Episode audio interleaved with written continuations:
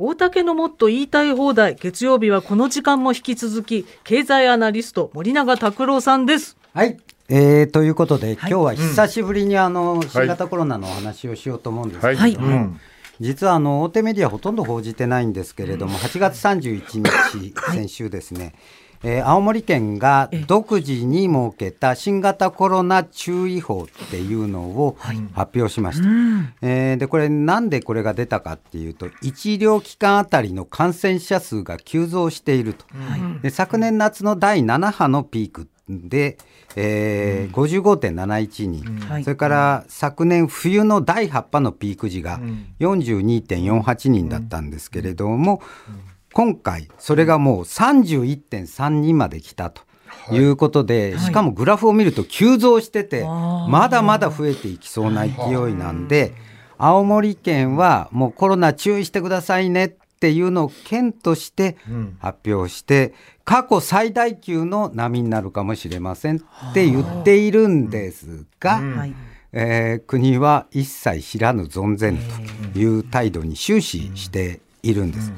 でただ私は国全体でもかなり危ないところに来ていると思うのは、あのモデルナっていうワクチンを作ってる会社がですね、いろんなデータをこうパッチワークのように組み合わせて、はい。えー全国ベースでどれだけ感染者数が出てるか、政府は5月で発表をやめたっていうか調査もやめちゃったんですけれども、はい。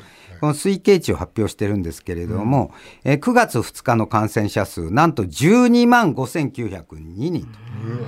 もう10万人をはるかに超える、えー感染者数が出ていて、えーこれもまあ過去最大に今もう上り調子なので、はい。はい。過去最大に近づいている、だから今とんでもない勢いでコロナが広がってるっていうのは、ほぼ間違いないんですね。はい。5類になってからもね、この番組のスタッフも含めて、もうみんな感染結構多くなってましたね。そうなんですよ。私もあの、まあ、物理だ物撮りだけなんですけれども、あのカメラの写真の仕事もしてて、はい。はい。えーでファイル送ったら、しばらくして返事が来て、ごめんなさいあの保存期間が過ぎちゃったんでもう一回ん送ってくださいって言うから、はい。えなんで開かなかったの？うん。実はコロナになっちゃってっていうことで周りでもいっぱいいる担当者が、担当者が。開けなかったってこと。あはい。はい。えーでこれそういう状況の中ですね、はい。8月31日に加藤厚生労働大臣はですね、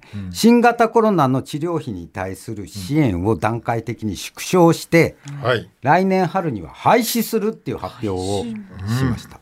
えーすでにですね、えーこの10月以降は、えー抗ウイルス薬による治療費は所得に応じて一部自己負担を求める、さあ来月からもう治療費一部自己負担ですよっていう方向の調整がはいなされていますし、えーこの入院費の補助や診療報酬の補助や病院が病床を確保した際の補助金も縮小すると。要するにもうコロナは特別扱いしないと普通の病気だとい。うふうに一気に切り替えようとしているわけです。はい。えーでワクチンも来年は有,、有料になるっていう話なんですね。でなぜこうコロナ対策を縮小するのかっていうのの、明確な説明を政府はしてくれないんです。はい。で感染症の専門家になんでですか、なんで無視するんですか、えー聞くとですね、はい。そのコロナの感染は増えていくかもしれないけれども、もう弱毒化しちゃったんで、えー別にそのコロナを特別扱いする必要はもうないんですって言うんですが、はい。弱毒化して、じゃあ本当に死亡率がずっと下がったのかっていうのがわからない。わからない。なぜかっていうと、はい。政府は毎日感染者数と死亡者数を発表してきたわけです、はい。5月まで。やめちゃったんで、何人死んでるか分かんないんですよ。はい。で実はねその今発表されてるデータっていうのは、はい。すごく遅れて、ええ。ーまず人口動態統計による死亡者数、はい。これ5ヶ月も後になって出てくるんです。うわ。あのね5ヶ月も後だと、手の打ちようがないです。ももしいっぱい死んでても、半年近く後になって分かったってそんなのどうしようもないじゃん、はい。はい。で実はもう一つ少し早い、まあ、23か月で分かるのが、えー死亡診断書、まあ、正式には死体検案書っていうみたいなんですけど、その情報を用いた、えー新型コロナ関連死亡者数の分析っていう資料を、はい。はい。厚労省は発表してるんですけれども、えーこれ今分かっている最新のが6月です。はい。まあ3ヶ月前の分ですけど、亡くなった数これ関節も入れて1582人亡くなったんですね、はい。6月で。はい。でこれ例えば1あ年前6月までで6月1ヶ月で。1か月で？1ヶ月で？1か月で1500何人？はい。でこれね1年前だから2022年の6月ははい。869人だったんで、うん。倍近く。本当だ。何しかもこの6月っていうのはまだ感染者数がそんな多くない時期、はい。はい。でこれから急増してるんですね、今。れうんでしかも死亡者数っていうのはもう1ヶ月2ヶ月遅れて増えてくるので、これから万単位の死亡者が毎月出る可能性もあるわけです。はい。じゃあ6月のだその1500人っていうのはまだまだ、うんその初期段階の死亡者数ですから。えもうでも街俺も昨日ちょっと街出てたけどあはい。もうレストランなんかもうめちゃくちゃ混んでて、はいま、マスクもしてない中従業員の人が一生懸命働いてましたけどね。いやだからこれを本当にやって大丈夫なのか、ん。で私はねその要するに緊急事態宣言を今すぐ出せって言ってんじゃないんですよ。ただ、ん。政府はマスクをするかしないか、ワクチンを打つか打たないかは、国民自身で判断してくださいって言ってる以上を、はいその判断の元になるデータは示してくれないと判断のしようがないでしょっていうのをそうですね。言いたいんはい。